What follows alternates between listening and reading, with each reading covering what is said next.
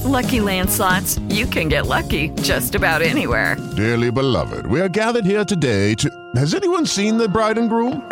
Sorry, sorry, we're here. We were getting lucky in the limo and we lost track of time. No, Lucky Land Casino, with cash prizes that add up quicker than a guest registry. In that case, I pronounce you lucky. Play for free at LuckyLandSlots.com. Daily bonuses are waiting. No purchase necessary. Void where prohibited by law. 18 plus. Terms and conditions apply. See website for details. Hello, it is Ryan, and we could all use an extra bright spot in our day, couldn't we? Just to make up for things like sitting in traffic, doing the dishes, counting your steps, you know, all the mundane stuff. That is why I'm such a big fan of Chumba Casino. Chumba Casino has all your favorite social casino style games that you can play for free anytime, anywhere with daily bonuses. That should brighten your day a little.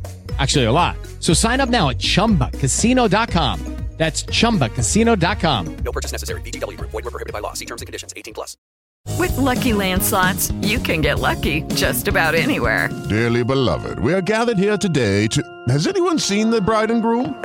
Sorry, sorry, we're here. We were getting lucky in the limo and we lost track of time.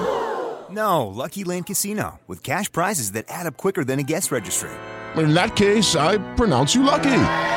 Play for free at LuckyLandSlots.com. Daily bonuses are waiting. No purchase necessary. Void where prohibited by law. 18 plus. Terms and conditions apply. See website for details.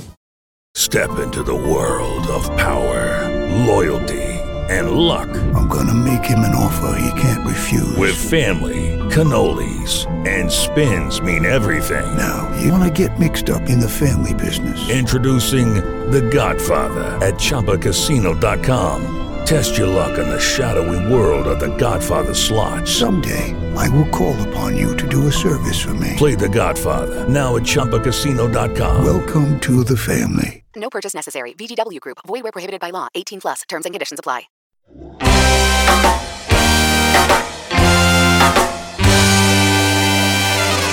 You're listening to the Red Seat Podcast.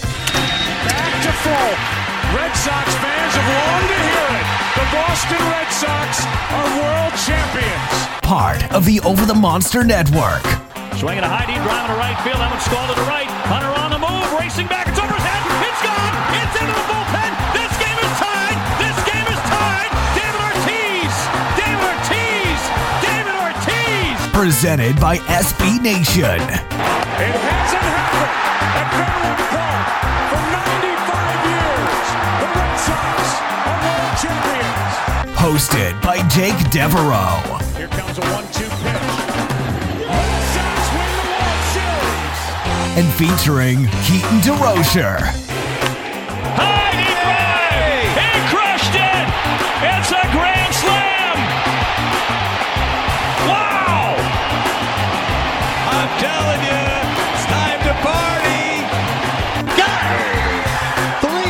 Strikeouts in 2017 for Chris Sale. An absolute strikeout machine. 13 tonight against the Baltimore Orioles. They're all loaded. High fly ball deep into left center field. Way back it carries. And that ball is gone. The Red Sox walk it off in style. That's how it's done. The X-Man strikes. Fly ball to deep left center field. Devers has hit it out. The rookie takes Chapman the other way to tie the game.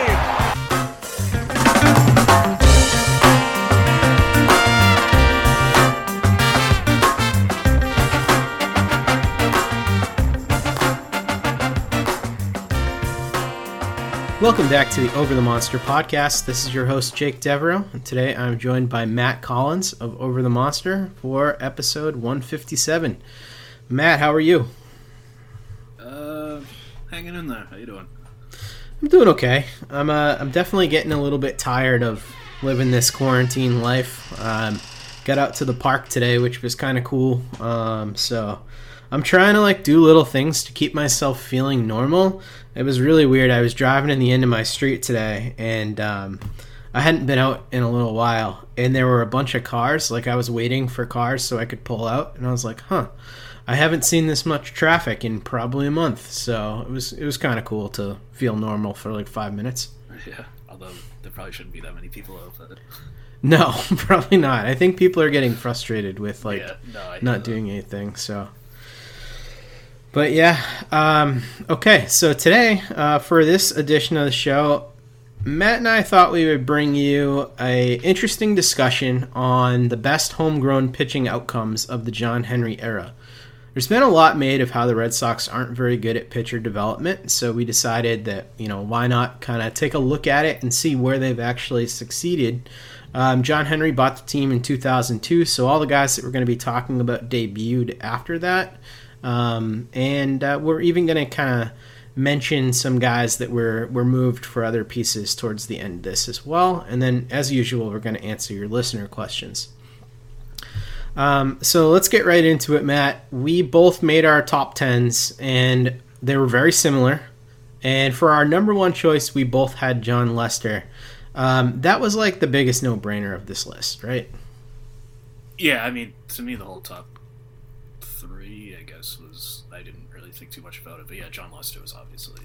I mean, I don't really know how much discussion this even really merits. I mean, you talked about how bad they've been. Jon Lester is really the only true, like, bona fide success in this whole era in terms of starting pitching, at least. Yeah, he is. Um, and I think John Lester is also kind of an interesting guy because not only has his time with the Red Sox been good, but obviously he's been pretty good with the Cubs, and he's been an absolute postseason warrior um, throughout his entire career as well. Um, I was looking at his stats and I was using the new Fantrax tool that kind of allows you to um, group together a bunch of years and aggregate some year totals. And for the Red Sox, from 2008 to 2011, he had a 3.33 ERA, struck out almost nine batters um, per nine. He was at 8.68. Uh, he threw 813 innings over that time. He was really, really good for that stretch. Yeah, yeah. I mean, he was. I mean, I think you could extend that. Certainly extend that further too. I mean, 2012 was like the hiccup year. Um, but I mean, pretty much from 2008 through the time he got traded, halfway through 2014. I mean, he was pretty much lights out except for that 2012 season. And I mean, I think anyone who watched baseball in 2012 knows the. I don't know how much you can count for anybody for that season. I mean, that season was just a disaster. Yes, that was the Bobby V year, wasn't it? It sure was. Yeah. So I mean, that's and that was the only year that he wasn't extremely good. I mean, the next 2013, we remember the postseason. He kind of got off to a slow start there too. I think he Mhm. got off to a slow start. His numbers overall were, I mean, they were good, but they weren't like where they were the rest of his career. But um, I mean, that was just that one little hiccup. But other than that, he was pretty much dominant that whole time. Yeah, those postseason numbers are insane. 34 and two thirds innings pitched um, with a 1.56 ERA. That's that's as good as it gets, man. Yeah, I mean, he was. That's legendary status for a World Series run. Yeah. Oh, totally. And you know what? He, he he's also been really good in some other postseasons as well. 2008, he had a 2.36 ERA during those playoffs. 2007, even though he only had nine innings, 1.93. And then um, also in the Cubs World Series run, he had a 2.02 ERA in 2016 over 35 and two thirds innings pitched. So he's an absolute postseason monster. Yeah, I mean, I don't think the two World Series runs, the um, twenty well, two thousand seven, I'm not counting, but twenty thirteen and tw- uh, twenty sixteen, I think we're on another level. Because I mean, like two thousand eight, he was out of his mind in the uh, division series. He wasn't that great in the ALCS. Mhm. So just like the consistently series to series, 2013 and 2016 were just insane. Yeah, it's it's crazy that he's been able to do this consistently too. Um, I agree with you, but the thing that's kind of interesting too is that even in the two years after that, where the Cubs made the the postseason in 2017 and 2018, he was still exceptional in those. Too, yeah, yeah, So- just not as many innings, but yeah, he was when he pitched, he was great for sure. Yeah. His his his lifetime postseason uh, marks are insane. It's 154 innings, 2.51 ERA. Yeah, I mean, he's like I said, he's the only true success starting pitcher wise. Red Sox have been, I think, we'll get. I mean, we'll get into it, but I think the Red Sox have been underrated, not great, but underrated with developing relievers. But Mm, yeah, starting yeah. pitching, Lester's really the only guy. Yeah, I would agree. Um, I, I want to talk just a little bit before we move on from Lester about what you think his chances are of Hall of Fame. And I know you hate talking about the Hall of Fame, but he's kind of making a little bit of a sneaky argument, even though he's below a bunch of guys who are currently in the Hall of Fame. Um, he's at like 46 um, total Fangraphs WAR. I think he'll probably add to that because he's still got a few years left to pitch. Um, but it won't be substantially higher WAR than what he's got right now. But the thing that's crazy is the postseason stuff and all the accolades there. Do you think that postseason stuff gives him sort of that push that he needs? I don't think so. Um, I think it'll be an interesting case, but I mean, I figure he's got what at least three years left pitching. Yeah. and then another five years after that. Um, I don't know what the Hall of Fame electorate's going to. I mean, I think postseason will obviously always be valued, but I don't know that Lester is going to be close enough regular season wise. Yeah. postseason will push him over. So I would say I think he'll stick on the ballot for a few years. I don't think he's going to be a one and done, but uh, I don't think he's going to be. I don't think he ultimately makes it. Yeah, I don't think so either. It's an interesting case, um, but I feel yeah, like he didn't really have so. a peak either. I mean, you said the numbers that he was like really good in those numbers, but I, I don't know. Maybe I'm just not in tune enough with the league as a whole. But I feel like he was never really considered that guy, whether No. that's fair or not. No, he wasn't. I mean, that's I'm looking. He top five in the Cy Young three times, top ten another time. Um, made a few All Star games. I, yeah, I guess I I just never felt the perception of him was there. Maybe no. was- I mean, five All Star games and in, in three top five finishes is good, but it's just not. It's not comparable to a lot of the Hall of Fame guys. No, and he doesn't have like I don't like I don't I don't have Jack Morris's numbers in front of me, but Jack Morris like the argument for him was always like best pitcher in the '80s or whatever, and Lester will never have that. Right.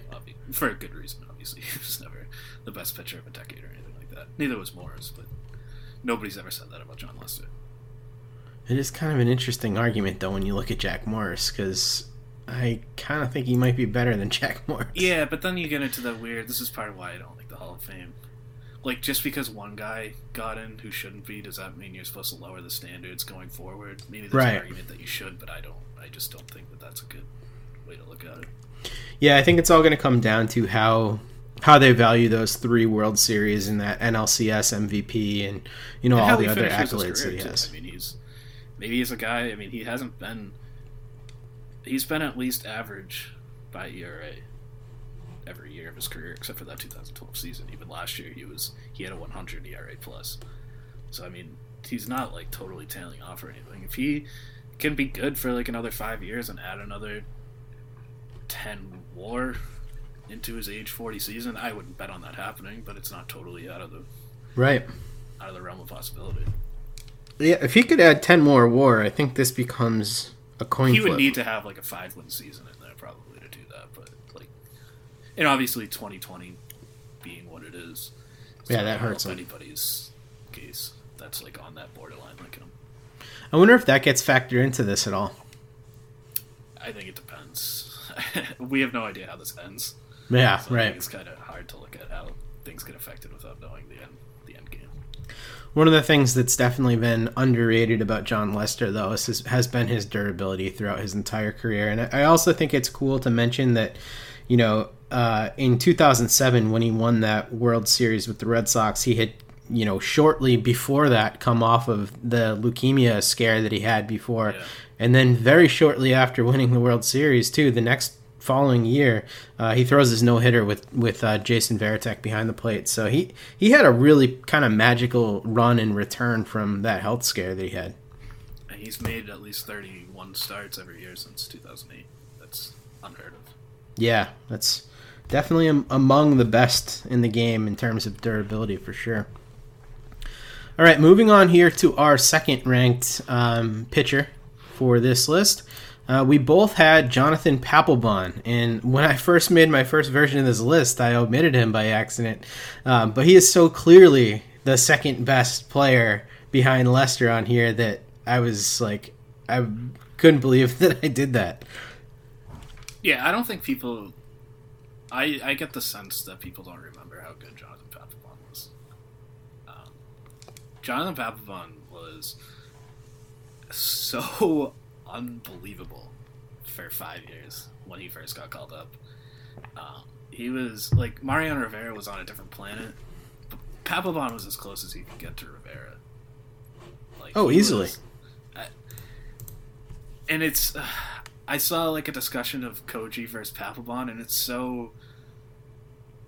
They're so different, per- personality-wise, and like every, in just about every way. But man, I know how good Koji was for that one year, but Papelbon was like that dude for a half decade. Like I just, I can't. Papelbon's the best Red Sox closer I've ever seen. Just if you factor in everything. Yeah, I mean, definitely peak, right? Like sustained peak for Papelbon. I think you're absolutely right. It's one of the best sustained peaks for a closer in Even league history. one season, I mean, his 2006 season was bananas. He had a ERA under one in Yeah. se- almost 70 innings. I mean, he was just he was so good. And that It was a time when offense was pretty high too, as well. He, I mean, his ERA plus was 517. Yeah, that's that's a crazy season right there. Yeah, he was. So I mean, I don't know. In I mean, in terms of this list, it, I think I've always been higher on relievers than other people, anyways. But there's just no question, dude. Guy that was as good as Papelbon was, and I say five years, but it was really his entire Red Sox career. He had that one. 2010 was like more good than great, but I mean, that whole his whole time with the Red Sox is really out of this world. Yeah, so he came up with the Red Sox in 05, wasn't the closer. He even started three games in Well, 2005. he came up as a starter. He was supposed Right. to go back to being a starter, and then they just decided against that because he was so good as a reliever. Yeah, and and so over that six year period, um, when he took over as the closer, essentially in 2006 2011, he saved 219 games, which is by far and away the Red Sox record. He's got like nearly 100 more saves than the next best Red Sox closer of all time. And over that, he pitched 395 innings with a 10.8 Ks per nine with a 230 230 ERA over that time span. He didn't walk anybody either. That was the crazy thing about Pap is like his walk rates were always crazy low too. So he was kind of like the best mix of both. He was striking everybody out, he wasn't walking anybody, and he was a complete psychopath on the mound. In a good way. Yeah, he didn't give up home runs either. I mean, No. that was um, for a guy throwing that many strikes. You would expect some more home runs, and he just like, he was the total package for sure. And yeah, he was a psychopath, and sometimes it was good. I mean, all closers are a little bit messed up in the head. Papelbon, kind of let him get the best of him sometimes, but more of that came after he left than while he was with the Red Sox. You remember when he tried to fight Bryce Harper when they were teammates? Choked him. It's amazing. It was more than trying to fight him. I mean, he put his hands around his neck. By all accounts, though, like he was a really good teammate and a really good guy too. He, I've heard some stories about him like really going out of his way to help people um, during his time in Boston. So I think he was probably, for all his craziness, like one of the better guys to be around. I don't know if I agree with that, but I don't really want to get into it.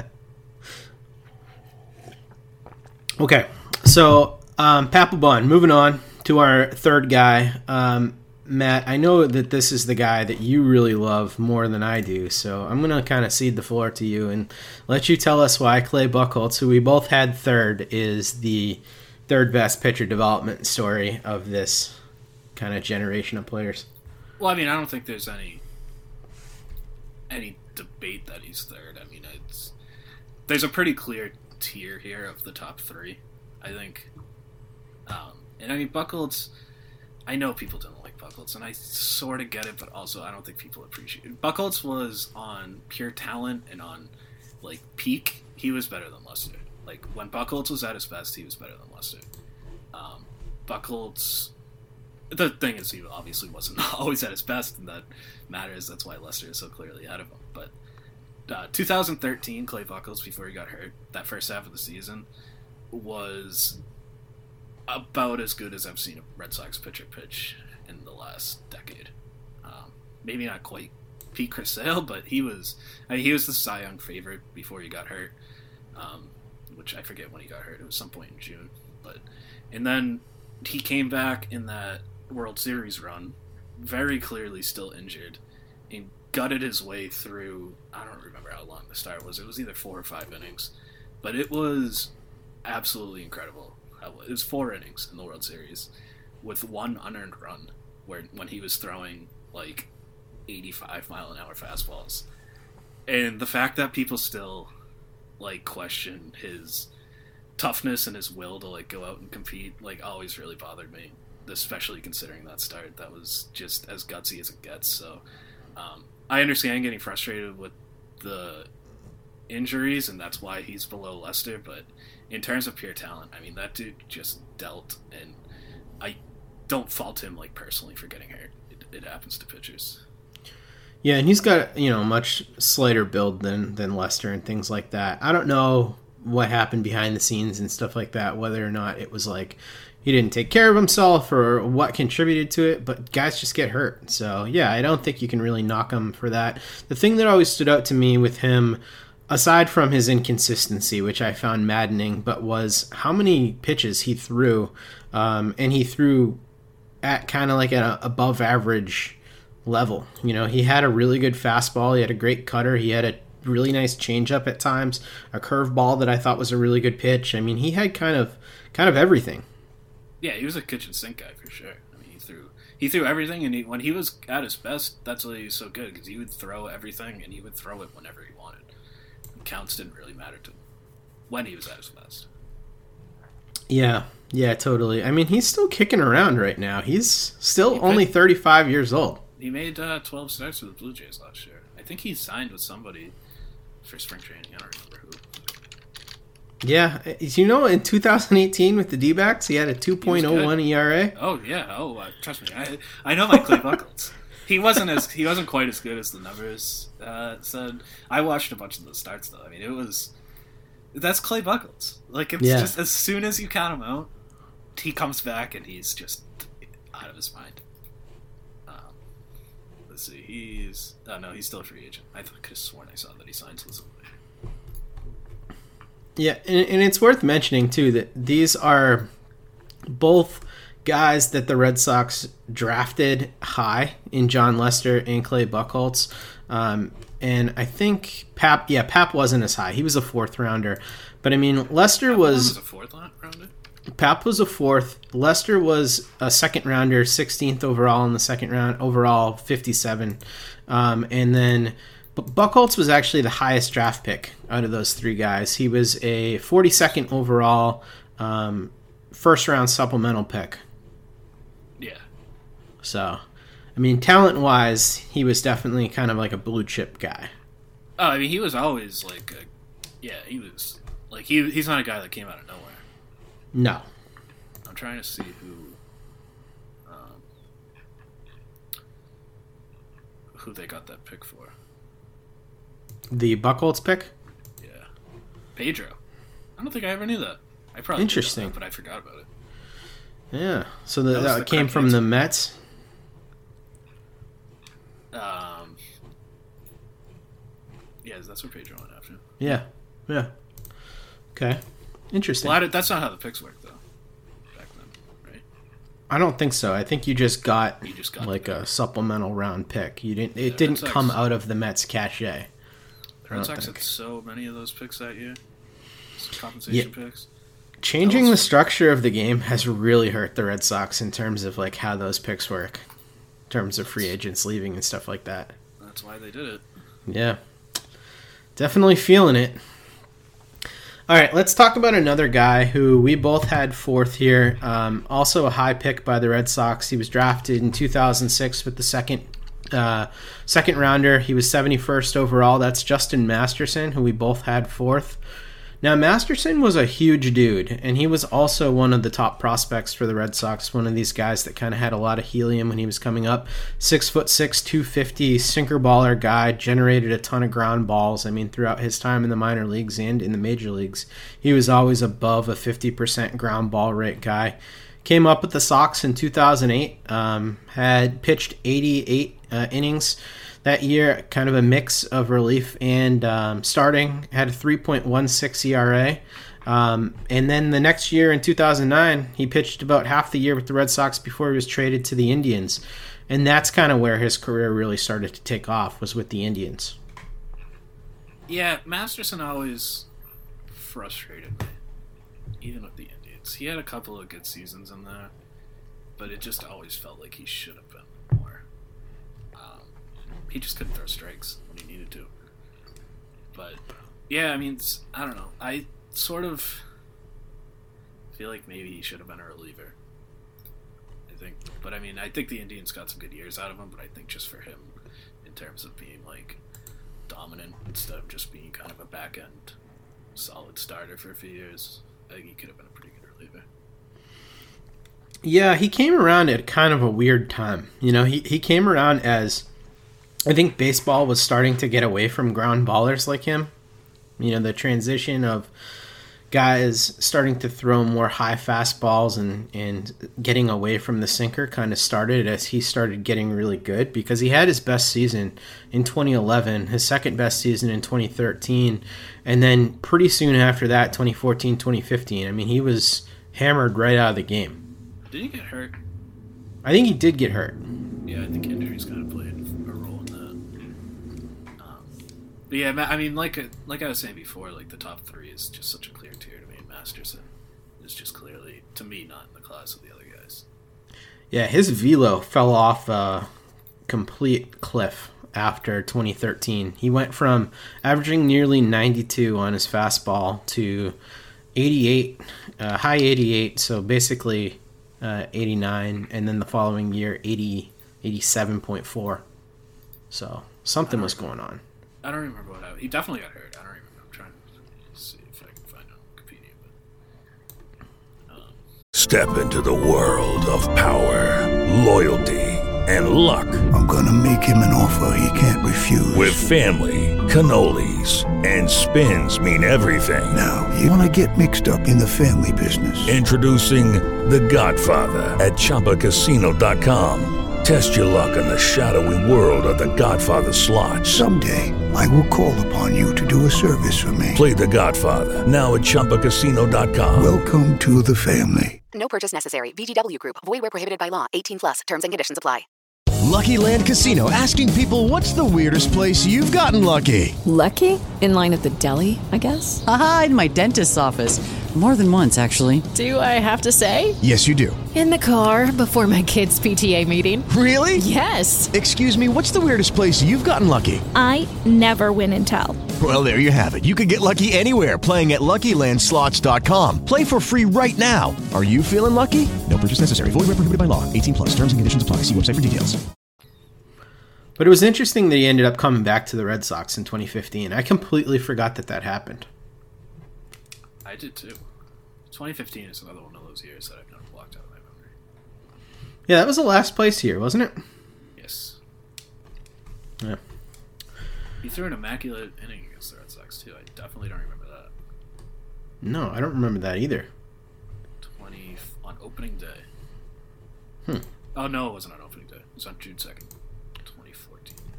Oh man, you, you know, bef- we moved on to Lester a little too quick. I mean, uh, to Masterson a little too quick. Before we we stopped talking about Buchholz, we never talked about the fact that Buchholz threw a no hitter in his second ever start in the big I leagues. Will never forget that night. That was crazy.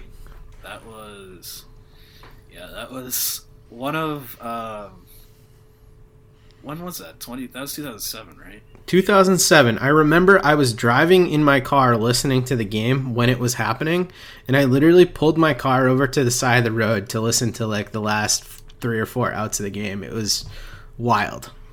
That was like when I first started like drinking and partying in high school, and I very much remember that night. That was a very fun night. That's awesome. Yeah. Um, man, you, you know what's crazy? So I, have been doing some research on Jason Varitek um, because I have got an article coming out on Jason Varitek on uh, Tuesday. And um, almost all of Jason Varitek's no hitters with guys have come with guys that he didn't really have that much familiarity with. You know, like he caught Buchholz's no hitter in his second start ever with them. and then Nomo's no hitter that he caught with him um, was his first start with Jason Varitek. Obviously, he'd caught him in spring training, but like, that, yeah. you know, that's it's still really impressive to me. For sure, I think it's impressive for the pitchers too, obviously. But yeah. All right, so for our fifth, um, I believe this is where we started to break off a little bit. Yep, this is where things get weird for us. So my fifth selection was Brandon Workman, and your fifth selection was Daniel Bard. I'm gonna let you go first. So why'd you have Bard five here? Yeah, so I was kind of just thinking about peak at this point. Um, I mean, I was telling you before we record, like this next tier of like four pitchers, I think are all pretty close. But Bard, like peak Daniel Bard, was something special. Um, and it doesn't like I've looked back at his numbers many times, and they don't. The numbers don't look as good as I remember him being. Like there was just something about the way he pitched that was absolutely unfair. Like his ERAs don't really do it justice, I don't think. But I mean, that guy was he was him and Papelbon in the back of that bullpen was something special, and he was much better than any of the other people I'll name the rest of this list at their best. Not even close. Yeah, I mean, I, I agree. Um, the year that obviously stands out is that 2010 year when it felt like they were throwing him all the time in all high leverage situations. Yeah, he was. Yeah, it was just. It was as probably him and Andrew Miller are, uh, those are probably the two most fun I've ever had watching relievers, just in terms of pure domination. Yeah, yeah, he was great. Um, I have to say, and I think that in 2011, I might have even thought he was a little bit better, even though he had a worse ERA um, than he was in, in 2010, just because he seemed like he had a little bit more control that year in terms of being able to put the ball where he wanted to. I mean, those those two years taken together, three years, really dominant. His, the 2009 too. Yeah, when he first came up, he, that was I mean he was that was when he was striking out. He struck out more batters than ever that year. Um, I yeah, he just got destroyed by going to the rotation, obviously, and I think there's probably more to it than that. Um, no, he got destroyed also, by Bobby V's presence. Yeah, I don't think it helped his confidence. I think it was a lot going on with that. He's trying to make a comeback right. Yeah, and he's not that old. I mean, what? He's thirty four. Thirty four. Yeah. I mean, it, it all fell off a cliff very quickly. He was coaching last year. Interesting. Where? Uh, I believe he was with the Diamondbacks. I remember uh, him being taller than he was. He's. It says he was six four. For some reason, I thought he was like six six when he was pitching with the Red Sox. Six four is huge. I mean, it's big, but like for a pitcher, you know, it's, it's pretty big. I thought he was more of a giant. I feel like you're underrating how tall six four is. Well, it's kind of funny because almost all of the guys on this this list that the Red Sox uh, had success with, aside from Buchholz, were like pretty big dudes. A lot of them, anyway, that we're going to talk about. I guess Lester's taller than I thought he was. How big is Lester? He's also six four. Yeah, I knew That's he was a horse. right. Those lists are all like, listed measurements are. Everybody knows that. Well, my guy that I picked was Brandon Workman, um, six five, huge, huge dude. Um, one of the most intimidating presences on the Red Sox, in my opinion. Um, for me, I think why Workman is the clear choice for me after those guys is because, um, you know, the obviously Papelbon is the best reliever here because he was an absolutely dominant closer, and the other three had really good years as starting pitchers. But this is sort of the best short-lived career as a reliever, and it's still going right now, and it's still getting better. Um, if we look at his his numbers with the Red Sox when he's really focused on being a reliever, meaning years that he didn't make any starts. Because he made a ton of starts. He made 15 of them in 2014 before he really transitioned to being a full time reliever. Um, and we know he was a great reliever in the postseason. Uh, in 2013, he actually pitched 8.2 innings with a zero ERA in the postseason. But since then, since then, he's um, he's been dominant. I mean, he had a 3.18 ERA in 2017, 3.27 in 2018, and then last year he was bananas with a 1.88 in 16 saves. Um, when he came over and, and locked in as the closer, he was dominant absolutely dominant in every sense of the word that you can you know say. And he stopped the walking guys as well at the same rate that he was. He didn't give up any home runs last year. He had 10 wins as out of relief which is kind of crazy too. Um, i just think that workman has that kind of it factor for um, relievers where he he knows how to bear down and he throws some pretty good pitches and I don't know. I just really enjoy watching Workman pitch right now. I think he's kind of dialed in and figured out what works for him. Yeah, I don't really disagree. I just don't really buy it either. I've never really bought it, and at this point, it's probably a me problem. But I still just, I don't know. Like last year was, I was blown away by the curveball fastball thing. I've written about it a hundred times. I think it's my favorite thing about any player on the Red Sox, just the way those two pitches work off each other, and the fact that his fastball is one of the most effective in baseball last year, despite being like 92 miles an hour and not. I mean, it's not a straight straight arrow, but it doesn't have any sort of significant movement. Um, so the fact that he makes that work is like really impressive. But I just, I still don't buy it. I I feel like he's more good than great. It's just the sense that I get. Like I said, I think it's more of a me problem than anything at this point. But just like last year, as good as he was, he just wasn't that good. he wasn't nearly as good as the ERA. Like I'm not gonna say it was all luck, but at the same time, the guy walked six batters per nine innings, and he gave up one home run. Yeah. time when everybody was hitting home runs on every other swing. I mean, that's just you need luck for that to happen. He just wasn't as good as the numbers say he was last year. Well, I think there's there's a couple things, right? So I, I agree with you that um, from a K to walk percentage, he definitely was not K to walk rate. He definitely was not. I mean, in the first half, he had a 1.96 K K to walk rate, which is not what you want. Second half, it was 2.88, which is definitely better. Um, but the thing that kind of stands out to me is like it didn't seem like anybody really hit him hard because all year 107 batting average against in the first half, 144 in the second half kind of he's difficult to square up for a lot of guys in in high leverage situations. He really bore down. Yeah, I just I don't know how much that carries over going forward. I guess that kind of clouds my judgment. I shouldn't. It's hard for me to think about the current guys in terms of only the past, just because that's just not think about them normally, which isn't how this exercise is supposed to work. But I'm only human. so I think of Workman. Let me let me ask you if if I give you these numbers together from 2017 to 2019, he's 17 and 3, 152 innings pitched, 2.59 ERA. Yeah, but I mean it's a reliever. I don't really care that much about ERA without the rest of the context.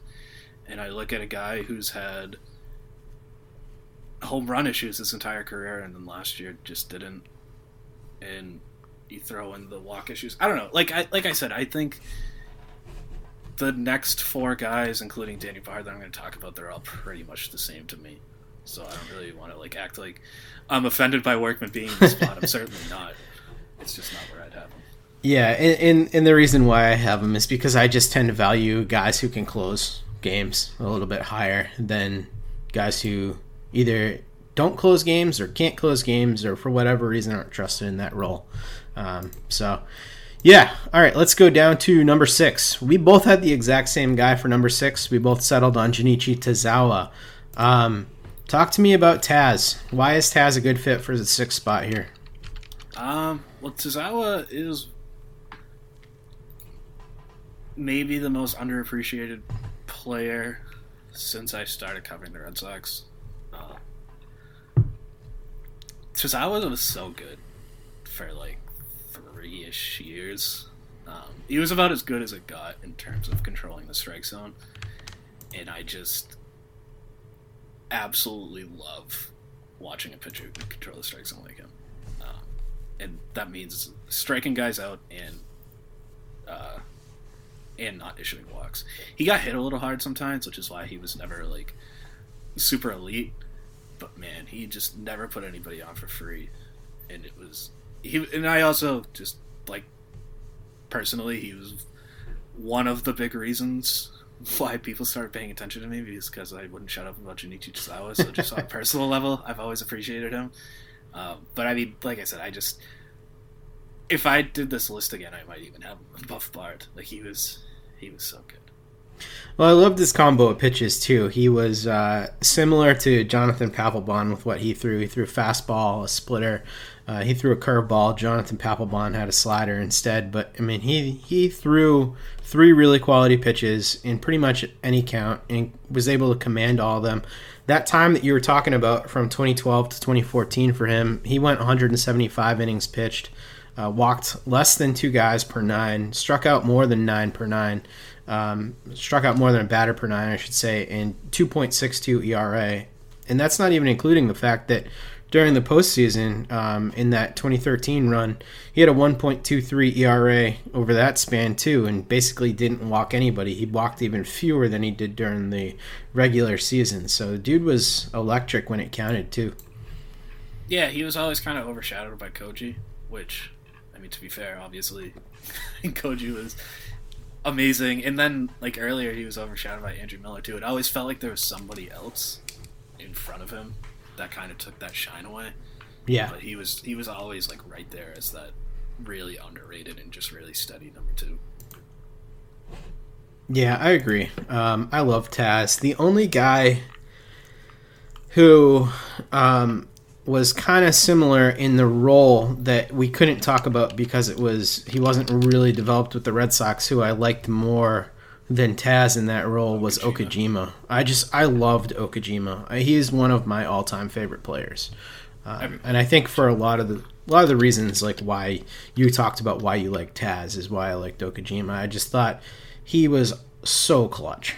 For the so other thing long. about um, Tazawa, have you ever had a Hi-Chew candy? Japanese High candy. I don't know, maybe. Very good, um, very good Japanese like chewy candy. They I have a Vietnamese uh, coffee shop right next to me that sells them. But Nice. So Tazawa brought them to the Red Sox clubhouse when he was like playing with the Red Sox, and everybody loved them. and so when team when players started going to new teams, they would start bringing them, and they suddenly became like quietly the most popular food, one of the most popular food in major Huh. clubhouses. And uh, yeah, so he bought he owns a uh, Hi-Chew factory in America now. Holy crap! Another yeah, reason to love Junichi Tazawa. these things have a real cult following. I'm looking at there. You can buy a They're high so chew good. hoodie sweatshirt. They're so good. I get them anytime I go to get a coffee because they, Huh. have them like right next to the cash register at this coffee shop. I always grab a pack. okay, I'm definitely gonna have to check out these high Yeah, go to like they have them at like Asian grocery stores too. I'm sure you can find them there. Word. All right, moving on to the next guy. Um, for us, for our number seven, we both had the same guy as well. That's Matt Barnes. Um, Matt, I had a little bit of trouble ranking Matt Barnes because I feel like Matt Barnes is better than his numbers. He's kind of the opposite of Workman for me. Um, and I get really frustrated with Matt Barnes because he, he also, like Workman, walks too many guys. He gives up way too many home runs, but the stuff is filthy. I, on in terms of pure talent, um, Barnes is right behind Bard on this list for me. It's not particularly close. Um, in moving forward, I think, like I was saying, I can't really think of the current players without kind of projecting them forward a little bit. I don't think there's any question that Barnes is the best reliever on the Red Sox right now. Um, it just kind of all depends on what you look at. And I mean, if you look at DRA, which I still think is the best pitching metric out there, Barnes is legitimately one of the top like 10 to 15 relievers in baseball. I don't know that I would go that far, but I think that just speaks to how frustrating he is for sure, but how talented he is and how I still think he can be a developmental success story because I still think he can be one of the best relievers in baseball for a stretch, and he hasn't. He's been durable. Um, he's done it in the postseason. I think he's. I think his contributions in 2018 in that postseason run have been thoroughly underrated. Um, looking back, he was an absolute monster. He was one of two relievers, like two or three real relievers that were trusted in that run, and he did Mhm. extremely well when they needed him to. Um, so yeah, I mean, I, I love Matt Barnes. I think the stuff is there. It's just a matter of getting it consistent. Which whether or not he can do it is obviously still a question. But as a former top prospect, I think he's done fairly well. Yeah, he's definitely a, a good development success story. I mean, when Matt Barnes was coming up, he was thought to be a starter. Um, He was one of the killer bees. Yeah, um, exactly. And you know, when he came up, it, it was clear that he probably didn't have what it took to be a starter. It was it was clear before he came up that he was not. But I mean, he's got some really good offerings. I, I love his curveball. I mean, I think he's got an underrated fastball. I think he falls in love with it a little bit at times, and I think that contributes to some of these home run numbers. But by and large, he's given the Red Sox since 2016 four seasons in a row with 60 plus, you know, averaging like 65 plus innings pitched. Um, over that time span, striking out a ton of guys. But the the thing that just continues to frustrate me is the uh, men on base with him. It's it comes back to kill him because it's always coupled with the home run problems. Yeah, well, it's the thing with Barnes is like it's always not to excuse it because this is you can't just like do. It doesn't matter if they're spaced out or not, but Barnes' struggles always come within the same period of time. It's not like he'll have like a couple bad outings a month. It's like he'll have like four really good months, and then he'll have six weeks where he's just unusable. And it's so I think that's kind of why I get the sense that his the perception of his talent among fans isn't quite where it should be because we see him it's not just once in a while. It's when he's bad he's bad and when he's good he's good. Yeah, last year, uh, June nine point six nine ERA. They- killed him early last year. They absolutely destroyed matt barnes last year i do not hold anything against him last year he pitched like every single day for the first six weeks of the season Well, he was completely misused. Uh, it was in, in- the, in the whole June. bullpen was, but yeah, it was. They had no, they had no idea what they were doing with the bullpen. Yeah, through June first, uh, the team had played fifty eight games and he had pitched in twenty three of them. I mean, it was just, it was totally unsustainable, and it was very clear that it I mean- was going to go downhill very quickly. I remember we were podcasting every day with each other during that time period, and we were getting super frustrated because they used him in every single high leverage situation. So it wasn't just like some of those 23 appearances. Oh yeah, they were, all were high stress. Yeah, e- It was the exactly. best hitters on whoever, whatever team they were playing. Yeah, he, He you know, he's well the one. for, for the beginning of that season. He was doing very well in those in a very difficult role, and then it just the stress and the innings just caught up with him. For sure, yeah. I think uh, he definitely did really well for that beginning part. I think uh, it would catch up to anybody. I don't. Oh, I, sure. I think there was a stat actually last year, and I, I'm blanking on it, but I'm going to kind of reference what I thought it was. I'm pretty sure that he was second only to Josh Hader in terms of amount that he was used in those high leverage fireman type roles. Uh, probably something with win probability added, something like that. I was, Something like that, yeah. Measuring it. I don't remember anything specific, but um, yeah. I mean, everybody knows I love Matt Barnes. Just one last Matt Barnes stat.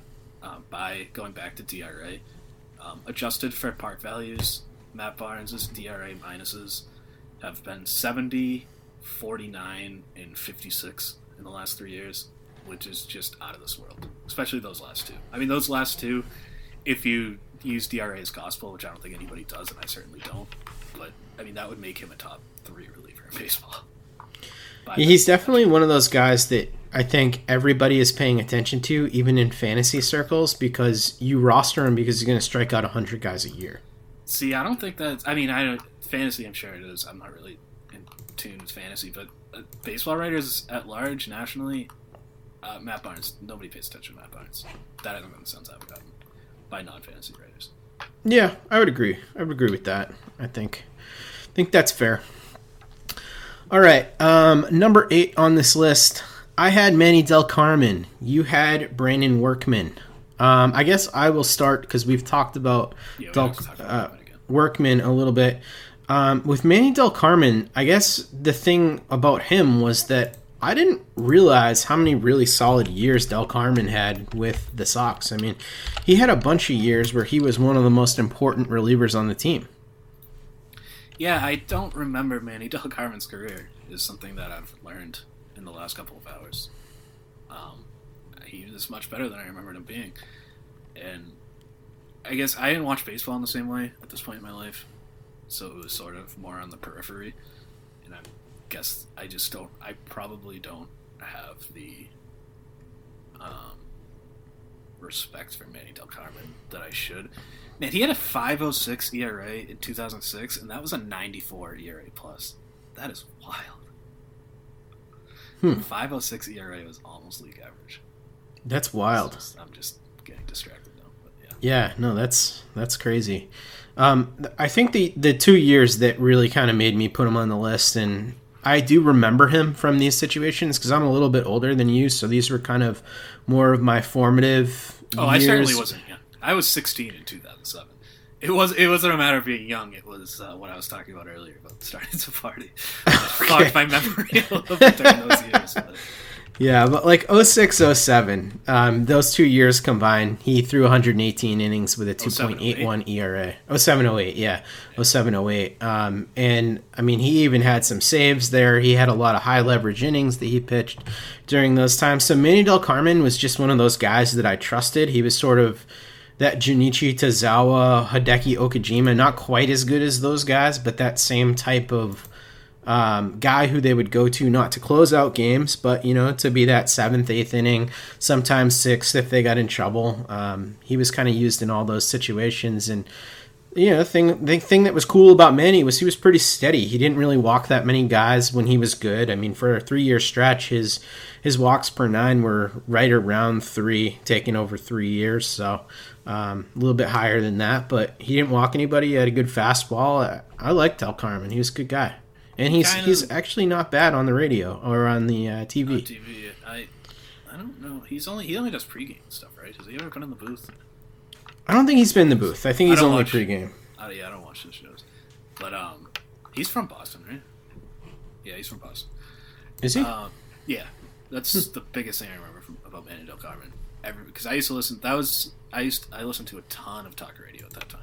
They always talked about how he's from Boston, but um, he kind of embodied that 2017 because nobody appreciates how good that team was either, and he was just kind of like he was awesome, and he was just kind of a dude. That team was so loaded. I think he kind of just got lost in it.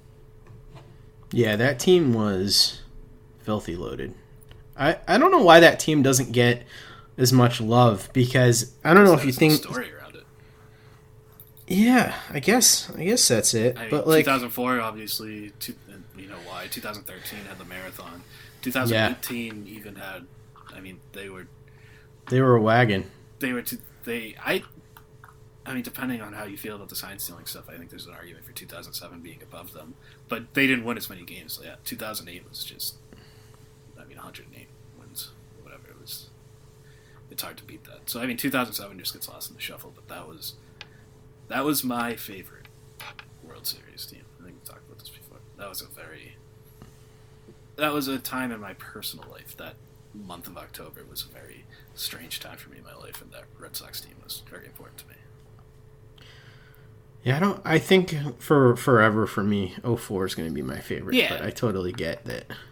You know, there are different things that attract people to it. I think the run I paid the most attention to outside of 04 was. I mean, I pay attention to all of them, but I think covering the team to the degree that I was in 2018 made that special. You know. Um, but yeah, I, I, I get it. Um, Delcarmen, though, you were talking about him being local. 2000 draft, first draftee from a Boston public high school in 34 years. Pretty cool. Yeah, good, outcome for a cold weather guy from Hyde It's Park. No, uh, it's no Carlos Pena. Yeah, Placata, right? That's his thing. Oh, yeah, let me know. He went to my high school. So I said that. Oh, Not Haverhill? Time, obviously. But yeah, he's uh, Haverhill. He's a hilly. Um, does it bother you when people call it Haverhill? Uh, no. I, it's a stupid. It's a, it's a stupid city name, so I get it. I'm not from like. I mean, it's not Worcester or Peabody or anything, so I can't really complain. Yeah, Worcester is constantly butchered. Um, all right. Um, so number nine, uh, I had Bard. You had Manny Delcarmen. Um, we've talked about both of those guys. Any any closing thoughts on either of those two? Nope. Okay. Moving on to number ten, we both had Felix Doubront. What do you remember about Felix Doubront? Uh, I am going to be the only person who ever says this.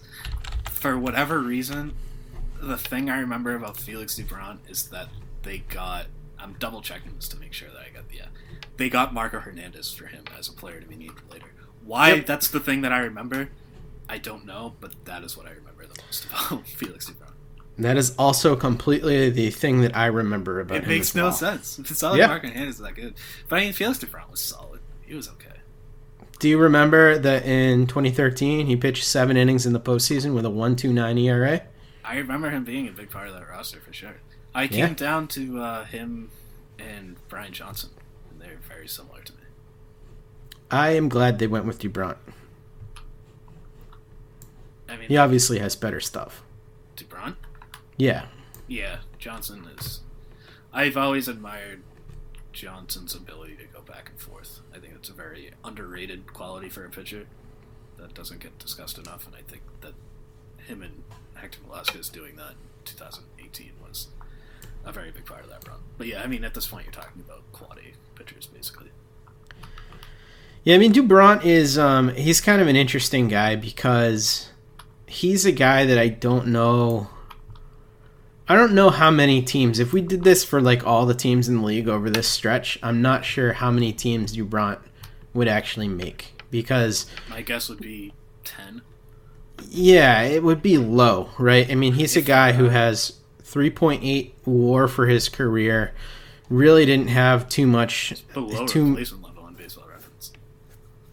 he had some pretty bad years. I mean, his last two years, 2014, 2015, were really bad. Um, and when he was starting for the Red Sox in 2012, 2013, uh, he was kind of middle of the pack.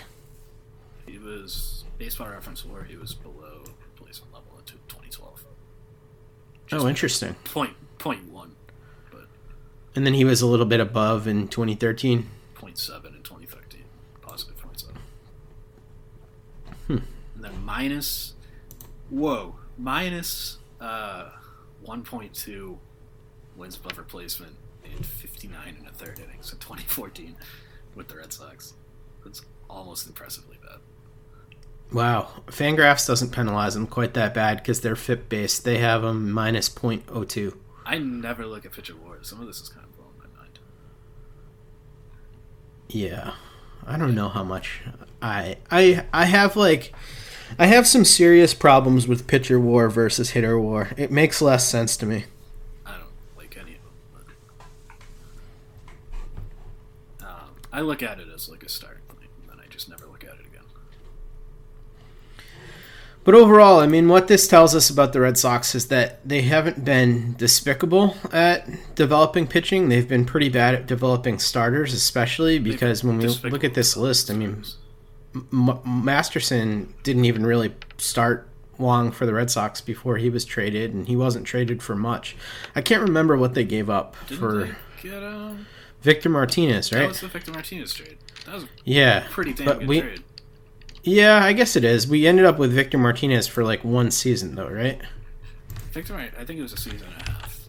Think they got him for like the second half of that season, and he was there the following year as well. Okay. Yeah, so I guess if you're talking about two years of Victor Martinez, It's a year. or a year and a half, yeah. They gave up. Well, Nick Hagadone was a guy at that point too. He never turned into anything, but he was a fairly well-regarded prospect in the system. Mm, yeah. No, I'm looking at this. Vmart, when he came over in 09, he batted 336, 405, 507 for that team down the stretch in 09. And then he had a really good year, 122 WRC plus in 2010. So He was awesome. I actually like that trade for both teams. Uh, yeah, I'll take Victor Martinez in that trade every single time. Yeah, but like if you're looking at it just from a value standpoint, like they've got two really solid years out of out of him too. Cost controlled. Yeah. Yeah, I mean, they- were at different points, and the Red Sox. I mean, the Red Sox were super going for it at this point. That's a good trade for the Sox. Yeah, Victor Martinez was awesome. I loved Victor Martinez. Victor Martinez is now. Uh, he was supposed to have a horse in the Kentucky Derby. Really? Yes, Ken Rosenthal. I believe so. Ken Rosenthal wrote a story about him. I think that's what it. I did not know he was horse in the Kentucky Derby rich. Um, I don't think it's like only his horse. Okay, but he's got a stake. Yeah, owned by. Yeah, it says he's the owner. Huh. Every time I think of horses in the Derby now, I'm thinking of season three of Ozark. So I don't know if you've seen that yet, but I couldn't get into Ozark. it's not that good. It's a show that's highly overrated. Yeah, it's kind of. I watched the first like four or five episodes when it first came out, when the first season came out, and nobody was ever talking about it. Then all of a sudden, out of nowhere, in the last like two months, I guess it's just the quarantine. People looking for something to watch. Everybody's like getting super into it, which is cool. I mean, I'm not one to like. I understand people like different things.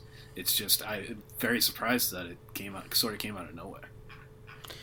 Yeah, I think people really want it to be better than it is. And I also think it's got a little bit of that streaming vibe. You know, when you watch something streaming, it seems better and it seems to make a little bit more sense than something that you're watching like episodically. Um, I think it's harder for a show to cover up flaws when you're watching it and thinking about it for a week in between episodes than when you're just like pounding it. Yeah, I don't even remember why I didn't get into it. I keep saying I'm gonna get gonna try it again, and then I'm like, I'm definitely not gonna try it again. Uh, you know what I actually have been liking a little bit more than that? I just started it, but at least it's really weird and I, I'm enjoying it. Is Altered Carbon. Have you seen that That's on on Netflix? too, right? No. Yeah. I've been trying to. I haven't. We're going huge tangent. Um, I haven't. I haven't watched anything like new drama series. Um, I'm just not. I don't really feel like watching. I don't feel like devoting myself to something. I'm just not in the mood. Yeah, here, yeah. I I got a lot of downtime right now, so I, well, I'm watching. I'm rewatching shows. I'm rewatching The Americans right now, Mm, and I'm watching a lot of uh, competition reality shows. I've been super into The Amazing Race for like three and a half weeks now.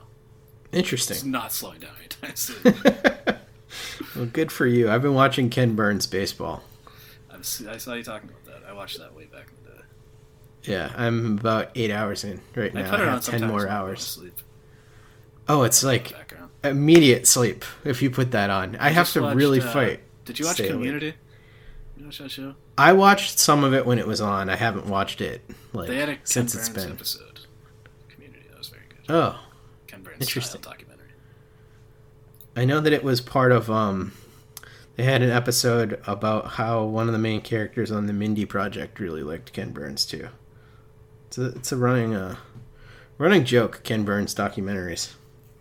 Yeah, well, I mean, he's probably the most famous. Oh, maybe not the most famous, but he's up there. Yeah, it's like him and the guy uh David Attenborough who David does all the nature shows. He doesn't make those, though, does he? I think he's involved. Oh, is Pretty he? sure I he's- always thought I- he just had a good voice. He's he's got he's got some serious pipes. Oh, I mean, I'm taking that away from him. I just didn't know he was creatively involved. Thought he just got I think he is. I'm don't don't quote me on that. All right, let's move on here before uh, we we go really really off a cliff on tangents. So I wanted to give kind of a shout out to to some of the Red Sox successes in the minor leagues too, um, because when you think about the system as a whole, they've had more successes than have actually made it to the field. Like we focused on guys that made it to the field at least in some degree, but they've also had a bunch of guys that they developed who were highly thought of that they traded to other teams for key pieces. So I wanted to mention I Michael think I have a different take on this than you. Oh, okay. Um, I will give it, and then you can uh, you can you can give me your take. Um, Michael Kopech uh, traded obviously as a big piece of the Chris Sale deal. Logan Allen, who was a big piece of the uh, Craig Kimbrel deal. Anderson Espinoza straight up for Pomeranz, which I hated at the time, but ended up being a pretty decent deal. And then Jalen Beeks for Nathan Eovaldi. Um, all those, in my eyes, are good outcomes. Oh, I think, you they're good outcomes. My take is that they were traded partially because they're so bad at developing pitchers, and everybody except for Beeks was fairly early in their development. So the Red Sox traded them before their development system could ruin them. my take on that. That's not a joke. That's dead ass. I think that's the best use, or has been the best use that they can use of talented pitchers. Well, that is that is a fair assumption based on the fact that none of those guys, I believe, were actually signed or drafted by Dombrowski. Correct? Uh, no. Right. So Dombrowski's the one who traded all of them. Well, was Logan Allen? No, I don't think so. I think he was a Cherington guy. He got oh man. Did he he got traded right after he was drafted, but I think that was the draft, yeah. Dombrowski came on like two months after that draft. Because Logan Yeah. Allen was one of the first players I think traded. And Logan Allen was also the fourth piece in the deal. He was like the last piece that completed the Kimbrel deal. Yeah, I've never really liked the narrative around that, but people have meaning always that made meaning that, that they didn't have to include him. Yeah, I've never agreed with that. I don't know. I think that there's some merit to the fact that like if he was if he held firm and he was like, hell no, you can't have Allen, but you can have one of these like 15 guys. I think they probably still get it done, but I think that there's not a lot that Well, the issue that people raised at the time was that they just didn't need to throw in another prospect at all. yeah. I, I think maybe maybe they did, but not him. I think, yeah. Well, I mean, I think Logan Allen has turned into more than he's supposed to be. But I guess my thing with that was always I don't mind because Logan Allen at that time was not that highly regarded prospect. He was like solid, but he wasn't like a top prospect or anything. People, No, he's a stuff guy. about another name being added in, and I was fine with throwing in another prospect to just get it done. I think people underrate, in my opinion, underrate the value of getting it done rather than sitting and waiting and holding. Oh. I agree. And I think that's what Dombrowski was kind of all about that. And it was a very, very clear personality trait of Dombrowski was we're going to get this done today. Well, I was maddeningly frustrated with Cherington during his time here and his It- inability yeah, to do that. It was like the polar opposites. Yeah, there's th- that's why we say like Theo is kind of the perfect mix because Theo was sort of dead center in terms of that, and I hope that we'll see that with Bloom too. I kind of I kind of get more with Theo vibe from Bloom than I do being like the other two. So hopefully, I think uh, I don't know. I don't know if you can compare anybody to Theo just because Red Sox Theo at least because it's such baseball's so different now the way transactions work. yeah, that's true. Very different landscape. Uh, was there anybody that I missed out on? Big name pitchers who were traded for big pieces? I couldn't think of any off the top of my brain other than those four. I'm sure there's somebody else. I can't think of. Yeah. but I'm sure there was. Uh, Casey Kelly. Casey Kelly. Casey Kelly, yep. He was part of the Big Red Sox. A-Gon Yeah. deal, Yeah. right? Yeah. Yep. Yep. We traded him at the right time. And who was that uh, reliever who I'm thinking of for the um, St. John's? He was he went to St. John's. Hansen, yeah, Craig Hansen. Didn't they move him for someone too? Was he fired? I think he was part of the Melancon deal. Mark Melancon. Maybe. Mark Melancon for Craig Hansen? No, well, wasn't it? Because uh, Hansen was a while ago. He went to Pittsburgh. Uh, was he part of the Arroyo deal? He was part of the Jason Bay trade. Oh, okay. That makes sense. That was several years after Arroyo, Yeah, that was 2008. That was when they traded Manny. right? And Arroyo actually came to us from the Reds. He was developed by Pittsburgh. I always forget that. Arroyo? Yeah, Arroyo was a Pittsburgh draft pick. I knew that. I don't think he came from the Reds though. Pretty sure he did. He went Didn't to he? the Reds after. Oh, that's what I'm thinking of. I saw um, myself and Marc Normandin saw Bronson Arroyo play Wonderwall at the halftime of a Red Claws game one time. Nice. We had no idea that he was going to be there. That's kind of cool. It was so weird. We were standing in line for beer, and all of a sudden it's like, is that Bronson Arroyo? Did you could you recognize him by his voice, or were they just announcing that it was Bronson? Oh, he just looked over and saw him at the middle of the court. The Red Claws Okay. basically played a high school gym. Yeah. So it's like, he, it was just, he was basically right next to me. I've walked past it on the way to Hadlock, but I've never been inside. It's, it's nothing special. All right, let's get to our listener questions here. We have um, our first one from Mark, uh, whose Twitter handle is at mystifiedbeef19. He says, "Who's the number one pitcher if we even have a season?" It's Eduardo Rodriguez. Yeah, no doubt. this is, uh, yeah, definitely Erod. Because no sale.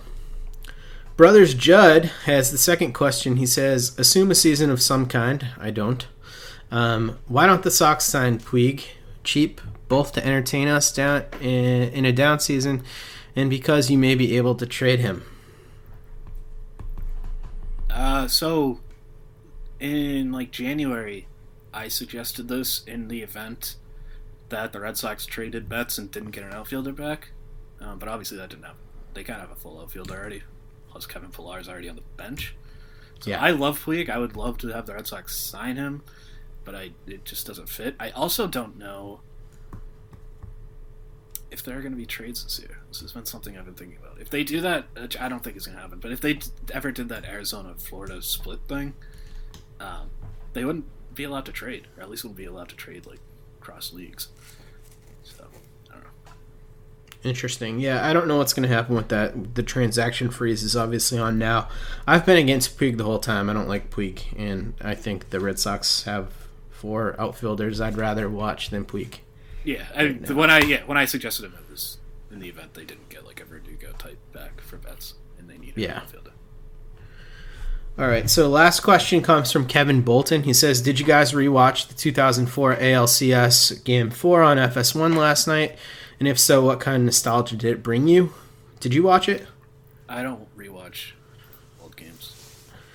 Yeah, I didn't watch it either. Um, I typically don't rewatch old games. I will from time to time, but no, I didn't watch it. Um, I think more than 2004 um, ALCS Game 4. I typically, my biggest ALCS moment is uh, 05, uh, sorry, 04 Game 5. Um, the Ortiz single off Esteban Loaiza, Um, and I think the 10th or 11th inning, I'm blanking right now which inning it was, but that's the play that I typically think about when I think about the 04 ALCS. I, do, I definitely think of Game Four for sure, but I don't.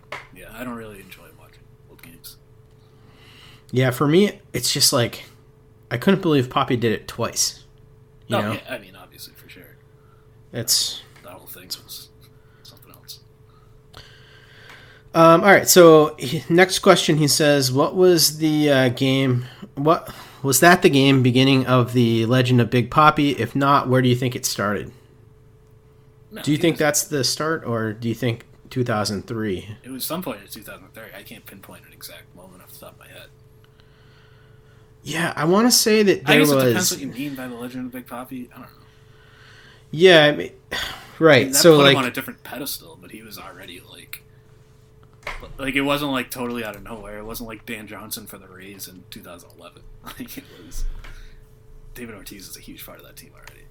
Yeah, I should have prepared for this question a little bit better, but I I'm just using stri- strictly from memory. I believe that it was like June of 2003. He had a game-winning home run, and I think it was Angels Stadium. I They believe it was. replayed A, one. I don't remember what it was, but they did replay a walk off because they did just had a David Ortiz week on NESN, and there was some David Ortiz walk off from 2003. I don't remember. yeah, I'm pretty sure that was in Angels Stadium. I, if I remember correctly, it was a West Coast road trip in Angels Stadium, and David Ortiz had a walk off to win the game, and it pretty much like solidified that from that point forward, it was the David Ortiz show for the remainder of the year in the DH spot. Yeah, that sounds about right. I, my memory that was a long time ago. I was like 12. I have specific memories, but I, like I said, I, Ortiz was still was already Ortiz by that point, 2004. Yeah, totally. Um, definitely added to the legend, though. All right, final question from Kevin. He says, "Quarantine question: Which three bands slash artists do you want to see perform at Fenway? Give me an opener, second opener, and main headliner for for your bands." So, first of all, let me just say, I've seen a few concerts at Fenway. I don't actually like it as a music venue at all because acoustically, I think it's kind of crappy, and I don't really like where the seats are. Um, I'm never I'm never feeling like I'm looking at the stage. Maybe I always have crappy seats when I go. Um, but I don't know. What is what is your thought about Fenway as a concert venue? I've never been to a concert at Fenway. I don't really go to a ton of concerts overall. Um, if I'm seeing live music, I'd rather. I'm not really big on like huge crowds. So Mhm. Generally, I go to like just a bar and somebody will happen to be playing like guitar or something there. It's Yeah. generally mine, but I guess I would go. Man, I don't know. Uh, I'm assuming it can't be dead. So Yeah, I went with live bands. yeah, so I guess I would. I'll start with a band that I don't really, even really listen to that much anymore. But I saw Taking Back Sunday like way back in the day when I was in high school, and that was a pretty good show. So just go back to my roots a little bit there, and then um, a couple of bands slash just acts. I don't know if they're really bands, but um, a band called First Aid Kit and a single singer songwriter named Taylor Jansen. They are not. I, they would never perform at Fenway. They're like folk singers, go see them wherever they were playing. I guess. Nice. I uh, also saw Taking Back Sunday in the day. They were very good. Where'd you see it? Um, I saw them in Boston actually. I was seeing at the same concert. We were They uh, they played a free show in Boston when I was in college, and um, I don't remember what it was for, probably but it was pretty sweet. that I was that I saw. Yeah. So were you, you were in, you said you were in high school? Yeah, it was 2007, 2008, somewhere around that. Time. Yeah. No, that would have been. I think it was 07 when I saw him. So that sounds right. For me, um, I would see. I would like it to be two bands I've seen and one that is on my list that I'm like kind of pissed I still haven't seen yet. Um, I would open with the Pixies because I think that they are really good live. I would go with Weezer second. Um, I've seen them among the most I've seen bands, and I tend to like listen re re listen to Weezer more than almost any band. Um, and then my headliner, who I regrettably have not seen yet, is Rancid, and I would love to see them. Uh, I was going to see them last no two years ago um, in Brockton, but then uh, I had a wedding that I had to go to during that weekend, so I did not get to go see them. Bummer. Yeah. Oh well. You, uh, Someday maybe. You missed a question. Oh, what did I miss? It says uh, start one, bench one, cut one. Ooh. Red Sox, Okay. Patriots, Bruins. I hate this question. Hmm. All right, I'll give my I'll give you mine first. Start the Red Sox, bench the Patriots, cut the Bruins because Jeremy Jacobs is an asshole, and also because the Bruins for me have always been fourth in terms of teams that I have like a really strong allegiance to.